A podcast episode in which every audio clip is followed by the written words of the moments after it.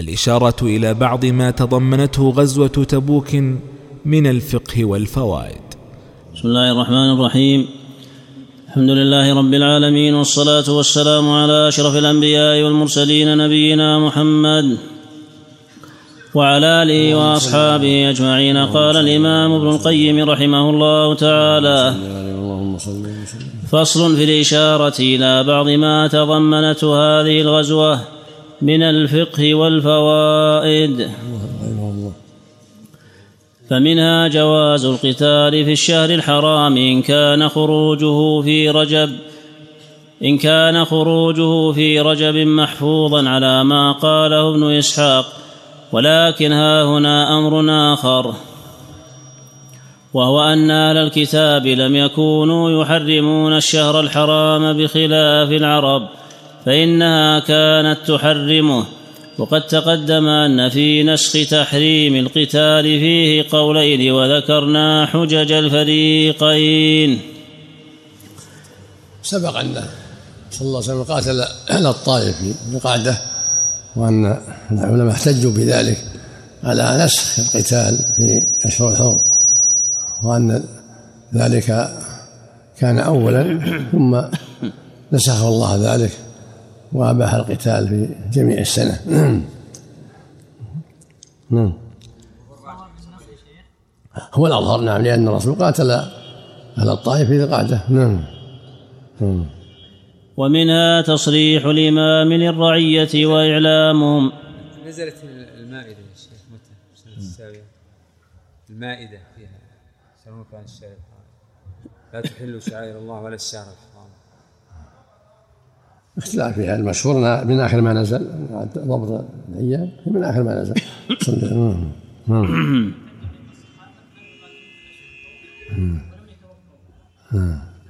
نعم نعم ومنها تصريح الإمام للرعية وإعلامهم بالأمر الذي يضرهم ستره وإخفاؤه ليتاهبوا له ويعدوا له عدته. وجواز ستر غيره عنهم وجواز ستر غيره عنهم والكناية عنه للمصلحة. ويجوز ومنها؟ ومنها تصريح الإمام للرعية وإعلامهم بالأمر الذي يضرهم ستره وإخفاؤه ليتأهبوا له ويعدوا له عدته. لأنه أخبرهم بوجهه صلى الله عليه وسلم في غزوة تبوك لأن الأمر عظيم فلهذا أوضح لهم جهته عليه الصلاة والسلام. نعم. وجواز ستر غيره عنهم والكناية عنه للمصلحة. للحديث الآخر كان إذا أراد غزوة ورى بغيرها. صلى الله عليه وسلم. نعم. وجواز ستر غيره عنهم والكناية عنه للمصلحة. ومنها أن الإمام إذا استنفر الجيش لزمهم النفير. ولم يجز لأحد التخلف إلا بإذنه ولا يشترط في وجوب النفير تعيين كل واحد منهم بعينه. بل متى استنفر الجيش لزم كل واحد منهم الخروج معه وهذا أحد المواضع الثلاثة التي يصير فيها الجهاد فرض عين. لقوله صلى الله عليه وسلم وإذا استنفرتم فانفروا كما في الصحيحين. هذا يدل على متى استنفر الجيش استنفر من يصلح للقتال وجب عليهم النفير إلا من أذن له بالقعود وهذه مسألة إحدى المسائل الثلاث التي يجب فيها الجهاد إذا استنفروا وإذا حصل البلد العدو وإذا حضر الصفين. نعم. والثاني إذا حضر العدو البلد. حصر. إذا حض... هنا حضر. حصر. نعم. إذا حصر العدو البلد والثالث إذا حضر بين الصفين. نعم اللهم صل ومنها وجوب الجهاد بالمال كما يجب بالنفس. وهذا إحدى الروايتين عن أحمد وهي الصواب الذي لا ريب فيه. فإن الأمر بالجهاد بالمال شقيق الأمر بالجهاد بالنفس في القرآن وقرينه بل جاء مقدما على الجهاد بالنفس في كل موضع إلا موضعا واحدا. وهذا يدل على أن الجهاد به أهم وآكد من الجهاد بالنفس. ولهذا قال تعالى انفروا خفافا وثقالا وجاهدوا بأموالكم وأنفسكم سبيل الله. وجاءت استغاثه الحاج وإمارة آمن بالله وجاهد في سبيل الله. المقصود أن الجهاد أمره عظيم بالنفس والمال. لأن المال يصرف في حاجات المجاهدين السلاح وغير السلاح الطعام وغير ذلك. فالنفع به عظيم. فلهذا شرع الله الجهاد بالنفس والمال. وأجب سبحانه الجهاد بالنفس والمال. وقدمه في آيات الجهاد إلا في آية واحدة. إن الله اشترى من أنفسهم وأموالهم بأن لهم الجنة قدم الأنفس في هذه الآية. إن الله اشترى من أنفسهم وأموالهم بأن لهم الجنة وبقية الآيات فيها تقديم الأموال. نعم. اللهم المستعان ولا ريب أنه أحد الجهادين كما قال النبي صلى الله عليه وسلم من جهز غازيا فقد غزا. فيجب على القادر عليه كما يجب على القادر بالبدن. ولا يتم الجهاد بالبدن إلا ببذله ولا ينتصر إلا بالعدد والعدد. فإن لم يقدر أن يكثر العدد وجب عليه أن يمد بالمال والعدة. وإذا وجب الحج بالمال على العاجز بالبدن. لأن الله قال وأعدوا لهم ما استطعتم من قوة. نعم. نعم. وقال يا أيها الذين آمنوا خذوا حذركم. فلا بد من القوة ولا بد من أخذ الحذر. وذلك بالله ثم بالنفس والمال. نعم. وإذا وجب الحج بالمال على العاجز بالبدن فوجوب الجهاد بالمال أولى وأحرى. ومنها ما برز به عثمان بن عفان رضي الله عنه. ومنها, من ومنها ما برز به تشديد.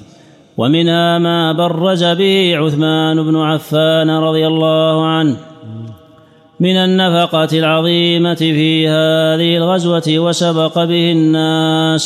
اللهم الله فقال النبي صلى الله عليه وسلم غفر الله لك يا عثمان ما أسررت وما أعلنت وما أخفيت وما أبديت. ثم قال ما ضر عثمان ما فعل بعد اليوم وكان قد أنفق ألف دينار وثلاثمائة بعير بعدتها وأحلاسها وأقتابها. ومنها أن العاجز بماله لا يعذر حتى يبذل جهده ويتحقق عجزه. فإن الله سبحانه إنما نفى الحرج عن هؤلاء العاجزين.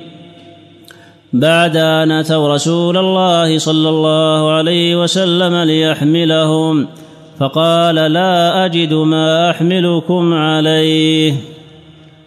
فرجعوا يبكون لما فاتهم من الجهاد فهذا العاجز الذي لا حرج عليه. ومنها استخلاف الإمام إذا أن العاجز هو الذي لا يستطيع الجهاد. إما بنفسه وإما بنفسه وماله. ولهذا قال صلى الله عليه وسلم في يوم غزوة تبوك إن في المدينة أقواما ما سرتم مسيرا ولا قطعتم واديا إلا وهم معكم. واللفظ الآخر إلا شركوكم في الأجر. قالوا يا رسول هم في المدينة؟ قال وهم في المدينة. حبسهم العرض العذر. واللفظ الآخر حبسهم المرض. نعم.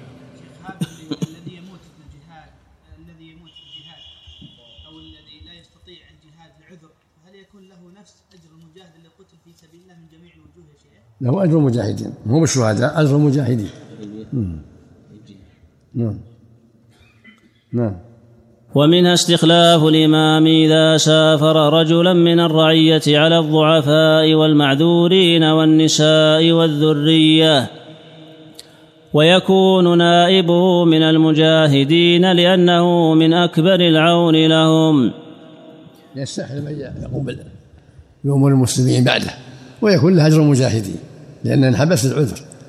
فيكون الأمين بعده يتولى أمر الناس له أجر المجاهدين. نعم. وكان رسول الله صلى الله عليه وسلم يستخلف ابن أم مكتوم فاستخلفه بضع عشرة مرة. وأما في غزوة تبوك فالمعروف عند أهل الأثر أنه استخلف علي بن أبي طالب رضي الله عنه كما في الصحيحين عن سعد بن أبي وقاص رضي الله عنه. قال خلف رسول الله صلى الله عليه وسلم عليا رضي الله عنه في غزوة تبوك فقال يا رسول الله تخلفني مع النساء والصبيان. فقال أما ترضى أن تكون مني بمنزلة هارون من موسى غير أنه لا نبي بعدي؟ ولكن هذه كانت خلافة خاصة على أهله صلى الله عليه وسلم. وأما الاستخلاف العام فكان لمحمد بن مسلمة الأنصاري رضي الله عنه. ويدل على هذا أن المنافقين لما أرجفوا به وقالوا خلفه استثقالا. اخذ سلاحه ثم لحق بالنبي صلى الله عليه وسلم فأخبره. فقال كذبوا ولكن خلفتك لما تركت ورائي فارجع فاخلفني في أهلي وأهلك. اللهم صل ومنها نعم. أمير يعني في المدينة. نعم. نعم. ومنها جواز الخرص للرطب على رؤوس النخل وأنه من الشرع والعمل بقول الخارص وقد تقدم في غزاة خيبر وأن الإمام يجوز أن يخرص بنفسه كما خرص رسول الله صلى الله عليه وسلم حديقة المرأة.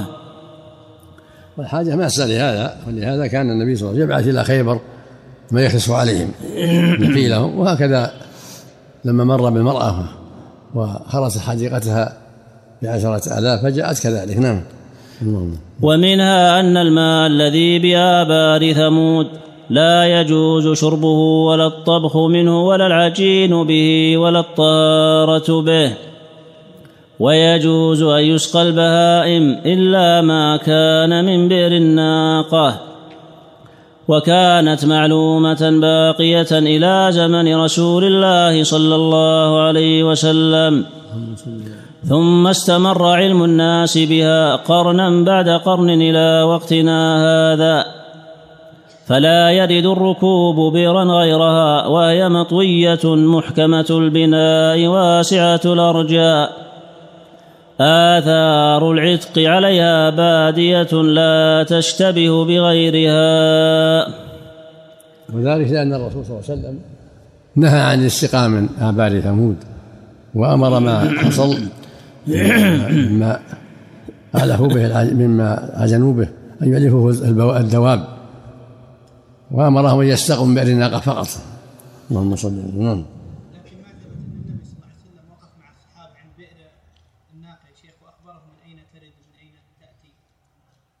ما أتذكر الآن لكن مقصود بئر الناقة استقوا منها نعم.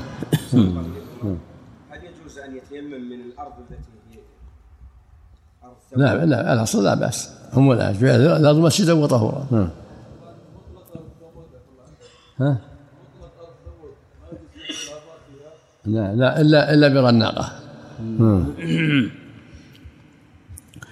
ومنها أن من مر بديار المغضوب عليهم والمعذبين لم ينبغ له أن يدخلها ولا يقيم بها. بل يسرع بل يسرع السير. ويتقنع بثوبه حتى يجاوزها ولا يدخل عليهم إلا باكيا معتبرا. ومن هذا إسراع النبي صلى الله عليه وسلم السير في وادي محسر بين منى وعرفة فإنه المكان الذي أهلك الله فيه الفيل وأصحابه. عندك هذا بين منى وعرفة؟ عندك عليه؟ بين منى ومزدلفة. بين منى وعرفة. ومزدلفة. علق عليه ولا ما علق؟ ما عليه شيء. يظن صوابه وهو مزدلفة نعم. عشان الله إليك وهم قدم عفى الله عنك. هذا التعليل إسراع النبي في وادي محسر. لأن تعليله بأنه موطن عذاب. هذا منصوص. أي لأن ح- أقول حسر فيه في ال- الحبشة نعم. لكن سر الإسراع هل جاء به النقل؟ عفى الله عنك. ما أتذكر الآن أقول ما أتذكر أشار لها النبي ما أتذكر شيء الآن وهل أسرع النبي في ذهابه إلى عرفات لما مر به جابر ذكر في العودة فيما أذكر أنا والله ما يحتاج إلى تأمل أو يحتاج إلى تأمل؟ نعم.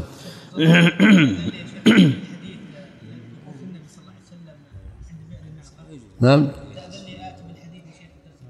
ما هي بس؟ جزاك الله. نعم. ومنها أن النبي صلى الله عليه وسلم كان يجمع بين الصلاتين في السفر. وقد جاء جمع التقديم في هذه القصة في حديث معاذ رضي الله عنه كما تقدم وذكرنا علة الحديث وذكرنا علة الحديث ومن أنكره. ولم يجأ جمع التقديم عنه في سفر إلا هذا. وصح عنه جمع التقديم بعرفة قبل دخوله إلى عرفة فإنه جمع بين الظهر والعصر في وقت الظهر فقيل ذلك لأجل النسك كما قال أبو حنيفة وقيل لأجل السفر الطويل كما قاله الشافعي وأحمد. وقيل لأجل الشغل وهو اشتغاله بالوقوف واتصاله إلى غروب الشمس. قال أحمد يجمع للشغل وهو قول جماعة من السلف والخلف وقد تقدم. ومنها جواز التيمم بالرمل. والصواب أنه صلى الله عليه وسلم جمع من أجل السفر. وكان جمع التقديم أرفق بالناس. فالجمع في السفر يكون يراعى فيه ما هو ما هو الأرفق. هذا فالجمع جائز للمسافر قدم أو أخر. لكن يراعي ما هو الأرفق به ما هو عنك وأهل مكة. نعم. إذا صلوا مع أي من الناس مثلهم. سم؟ تبع الحجاج. إما إما لأجل النسك وهو وهو الأظهر أو لأجل السفر كما قال بعض أهل العلم. الديار التي يقصد فيها ترون إنه البراكين وجيه إنه للسفر؟ الأقرب والله أنه لأجل النسك. حتى يكونوا مع مع المسلمين ويتفرغوا للعبادة. نعم. الديار التي تقصد فيها البراكين والزلازل؟ تعتبر الديار المغضوب عليه نعم. الديار التي تقصد فيها الز- الزلازل والبرا- والبراكين. لا مهم من هذا الباب. لا. نعم. أحسن الله إليك. نعم. الأرجح أنه للسفر أو للنسك. نعم. الجمع هذا. أن للسفر.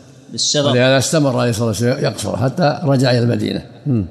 اللهم صل عليه وسلم. أما قصر جمعهم معه فلعله لأجل النسك أو جمعهم قصره جمعهم معه لعله لأجل النسك قصرهم معه. وعلى قول الشيخ تقي الدين رحمه الله وجماعة أنه من أجل السفر لأن في ما بين مكة وعرفات سفر يسمى سفر. والمشهور عند الجمهور لا يسمى سفر.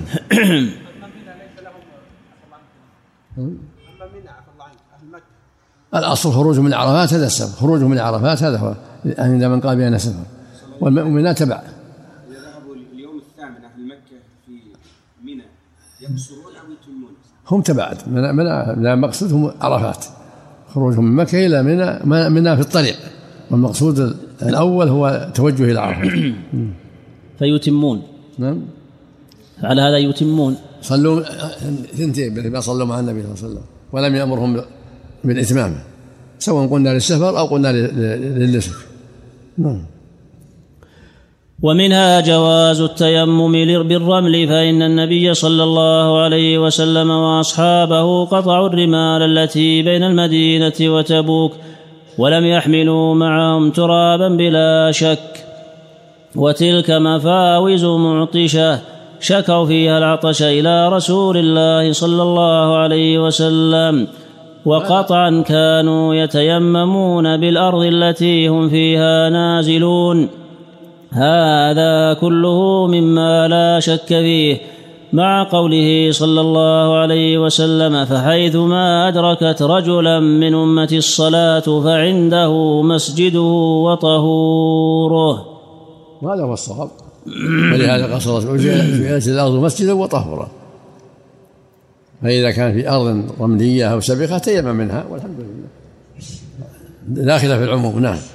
ومنها أنه صلى الله عليه وسلم قام بتبوك عشرين يوما يقصر الصلاة ولم يقل للأمة لا يقصر الرجل الصلاة إذا قام أكثر من ذلك. ولكن اتفقت إقامته هذه المدة وهذه الإقامة في حال السفر لا تخرج عن حكم السفر سواء طالت أو قصرت إذا كان غير مستوطن. إذا كان غير مستوطن ولا عازم على الإقامة بذلك الموضع. وقد اختلف السلف. يعني ينتظر أمر الجهاد وأمر الروم فإذا أقام شهرا أو شهرين أو أقل أو أكثر على غير عزيمة فينتظر أمرا فإنه يقصر.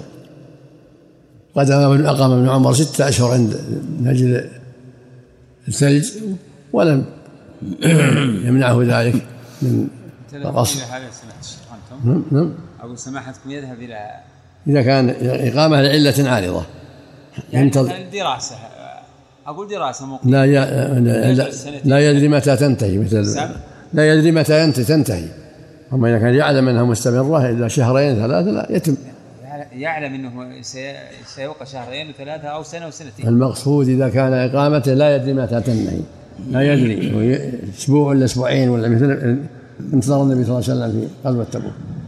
ما, ما عنده عزم على إقامة. ينتظر ماذا يحكم الله في أمر الروم هل هل يذهب أو يرجع؟ الله عنك مثل انسان مر بلد لا يدري متى لا حاجة فيها يدور إنسان يدور هذه ملة ما يدري متى يحصله هذا ما ما ما أجمع الإقامة. نعم. والحاج إذا قدم في ذي القعدة وهو يعرف أنه سيبقى شهر. يصلي أربع نعم. نعم. يصلي أربع.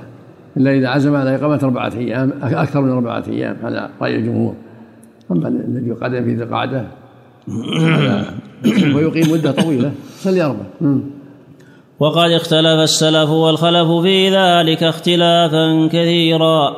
ففي صحيح البخاري عن ابن عباس رضي الله عنهما قال قام رسول الله صلى الله عليه وسلم في بعض أسفاره تسع عشرة يصلي ركعتين. فنحن إذا قمنا تسع عشرة نصلي ركعتين وإن زدنا على ذلك أتممنا. يريد إقامته في مكة يوم الفتح. هذا رأي ابن عباس رضي الله عنه. والجواب للجمهور أن هذه الإقامة لم تقصد. مثل إقامته في تبوك في تبوك. ولهذا قصر وإنما المقصود الإقامة في مكة في حجة الوداع. أقام من الرابع إلى الثامن. إقامة مقصودة. وظاهر كلام أحمد أن ابن عباس رضي الله عنهما أراد مدة مقامه بمكة زمن الفتح فإنه قال قام رسول الله صلى الله عليه وسلم بمكة ثمان عشرة زمن الفتح لأنه أراد حنينا ولم يكن ثم أجمع المقام وهذه إقامته التي رواها ابن عباس وقال غيره بل أراد ابن عباس رضي الله عنهما مقامه بتبوك كما قال جابر بن عبد الله رضي الله عنهما أقام النبي صلى الله عليه وسلم بتبوك عشرين يوما يقصر الصلاة رواه الإمام أحمد في مسنده. وقال عبد الرحمن بن المسود بن مخرمة أقمنا مع سعد ببعض قرى الشام أربعين ليلة يقصرها سعد ونتمها. وقال نافع قام ابن عمر رضي الله عنهما بأذربيجان ستة أشهر يصلي ركعتين. وقد حال الثلج بينه وبين الدخول. وقال حفص بن عبيد الله أقام أنس بن مالك رضي الله عنه بالشام سنتين سنتين يصلي صلاة المسافر. وقال أنس رضي الله عنه أقام أصحاب رسول الله صلى الله عليه وسلم برام هرمز سبعة أشهر يقصرون الصلاة. وقال الحسن وأقمت مع عبد الرحمن بن سمرة بكابل سنتين يقصر الصلاة ولا يجمع. وقال إبراهيم كانوا يقيمون بالري السنة وأكثر من ذلك. وسجستان السنتين. فهذا هدي رسول الله صلى الله عليه وسلم وأصحابه كما ترى وهو الصواب. وأما مذاهب الناس فقال الإمام أحمد إذا نوى إقامة أربعة أيام إقامة أربعة أيام أتم وإن نوى دونها قصر. وحمل هذه الآثار على أن رسول الله صلى الله عليه وسلم وأصحابه لم يجمعوا الإقامة البتة بل كانوا يقولون اليوم نخرج غدا نخرج وفي هذا نظر لا يخفى. فإن رسول الله صلى الله عليه وسلم فتح مكة وهي ما هي واقام فيها يؤسس قواعد الإسلام ويهدم قواعد الشرك ويمهد أمر ما حولها من العرب. ومعلوم قطعا أن هذا يحتاج إلى إقامة أيام لا يتأتى في يوم واحد. لا يتأتى في يوم واحد ولا يومين. وكذلك إقامته بتبوك فإنه أقام ينتظر العدو. ومن المعلوم قطعا أنه كان بينه وبينهم عدة مراحل. يحتاج قطعها إلى أيام وهو يعلم أنهم لا يوافون في أربعة أيام. وكذلك إقامة ابن عمر رضي الله عنهما بأذربيجان ستة أشهر يقصر الصلاة من أجل الثلج. ومن المعلوم أن مثل هذا الثلج لا يتحلل ويذوب في أربعة أيام بحيث تنفتح الطرق. وكذلك إقامة أنس رضي الله عنه بالشام سنتين يقصر. وإقامة الصحابة برام هرمز سبعة أشهر يقصرون ومن المعلوم أن مثل هذا الحصار والجهاد يعلم أنه لا ينقضي في أربعة أيام. وقد قال أصحاب أحمد إنه لو أقام لجهاد عدو أو حبس سلطان أو مرض قصر سواء غلب على ظن انقضاء الحاجة في مدة يسيرة أو طويلة. وهذا هو الصواب لكن شرطوا فيه شرطا لا دليل عليه. لا دليل عليه من كتاب ولا سنة ولا إجماع ولا عمل الصحابة. فقالوا شرط ذلك احتمال انقضاء حاجته في المدة التي لا تقطع حكم السفر وهي ما دون الأربعة الأيام فيقال من أين لكم هذا الشرط؟ والنبي لما قام زيادة على أربعة أيام يقصر الصلاة بمكة وتبوك لم يقل لهم شيئا. ولم يبين لهم أنه لم يعزم على إقامة أكثر من أربعة أيام وهو يعلم أنهم يقتدون به في صلاته ويتأسون به في قصرها في مدة إقامته فلم يقل لهم حرفا واحدا لا تقصروا فوق إقامة أربع ليال وبيان هذا من أهم المهمات. وكذلك اقتداء الصحابة به بعده ولم يقولوا لمن صلى معهم شيئا من ذلك. وقال مالك والشافعي إن إقامة أكثر من أربعة أيام أتم وإن دونها قصر.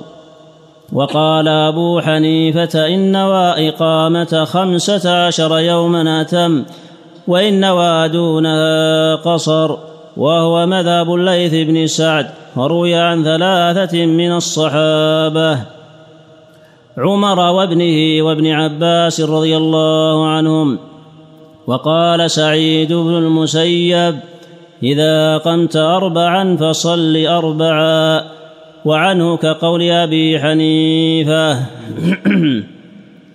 وقال علي بن أبي طالب رضي الله عنه إن أقام عشرا أثم وهو رواية عن ابن عباس رضي الله عنهما.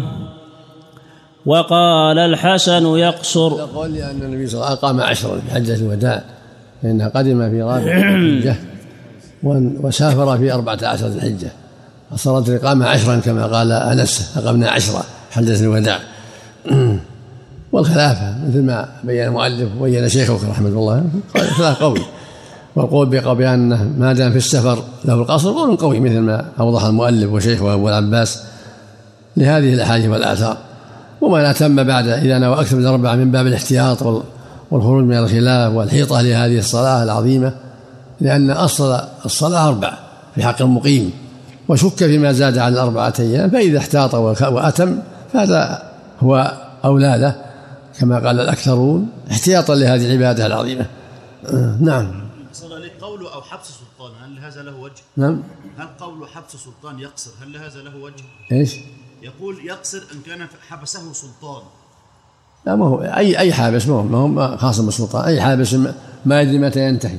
يعني المسجون يجوز له سواء سلطان ولا غيره. أي أي أي حابس لا يدري متى ينتهي له القصر. أما إذا يعرف إنه ينتهي بعد أربعة أيام أربعة أيام له له القصر أما إذا كان أكثر فالجمهور على أنه يتم كما قال مالك والشافعي وأحمد. نعم. لو حبس في نفس البلد هل له ان يقصر؟ الأحوط في هذا إذا نوى أكثر من أربعة أيام ان يتم. هذا هو الأحوط. لأن الأصل في حق المقيم هو هو الإتمام. الخروج من الخلاف مطلوب. نعم. وقال الحسن يقصر ما لم يقدم مصرا. وقالت عائشة رضي الله عنها يقصر ما لم يضع الزاد والمزاد. والأئمة الأربعة متفقون على أنه إذا قام لحاجة ينتظر قضاءها. يقول اليوم أخرج غدا أخرج فإنه يقصر أبدا. إلا الشافعي في أحد قوليه. فإنه يقصر عنده إلى سبعة عشر أو ثمانية عشر يوما. ولا يقصر بعدها. متى؟ والصواب أنه إذا قام لحاجة لازمة تنتهي له القصر. إلا إذا كان واحد لا يصلي وحده يصلي مع الناس أربعة. نعم. عفى الله عنك. إذا من هذا البيان أن الصحابة مختلفون في المسألة. نعم. اللهم اللهم ارضى عنهم. فلا يحتج بقول بعضهم على بعض. نعم. نعم. نعم. قال ابن المنذر في إشرافه أجمع أهل العلم أن للمسافر أن يقصر ما لم يجمع إقامة وإن أتى عليه سنون. كما تقدم. لأن اليوم غدا اليوم أخرج بس غدا انتظر شيء. نعم. فصل. ومنها جواز بل استحباب حنث الحالف في يمينه إذا رأى غيرها خيرا منها. بركة صلى الله إليك لماذا لماذا يقصر المحبوس مع أنه محبوس في نفس البلد؟ لأنه ما يدري متى ينتهي الحبس. ما يدري متى ينتهي الحبس. نعم. في بلده الأخ يظن أنه ما هو مسافر. لا إذا كان في بلده لا يتم هذا إذا كان مسافر. نعم. نعم. نعم, نعم. نعم يقول قول بعض أهل العلم كل من جاز له القصر جاز له الجمع هذا صحيح؟ نعم. جمع تبع اسهل من القصر الجمع اسهل تبع القصر. نعم. نعم. أحسن الله إليكم. يسأل بعض الإخوان عن ما يسمى بالشبكة التي اشتهرت في الزواجات أخيرا. هذا مرة أحسن. هذه أمور عادية ما فيها شيء. أقول أمور عادية ما لها تعلق بالعبادات. نعم. أحسن الله إليك. نعم. إذا كان قد تم العقد لا بأس. إذا كان قد تم العقد ما يضر. أو إذا كان تم العقد لا بأس. نعم. زوجة له. نعم. الرجال بس عند الرجال. عند الرجال ما يجوز لا عند الرجال ما يجوز.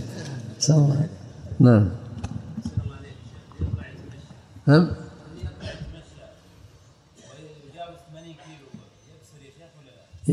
مسافر إذا راح لنزهة 80 كيلو فأكثر سفر.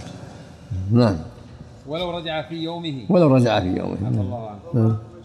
نعم. المسافر إذا وصل المكان الذي يريده هل له ان يجمع بين الصلوات اذا نوى يعني اربعه أيام؟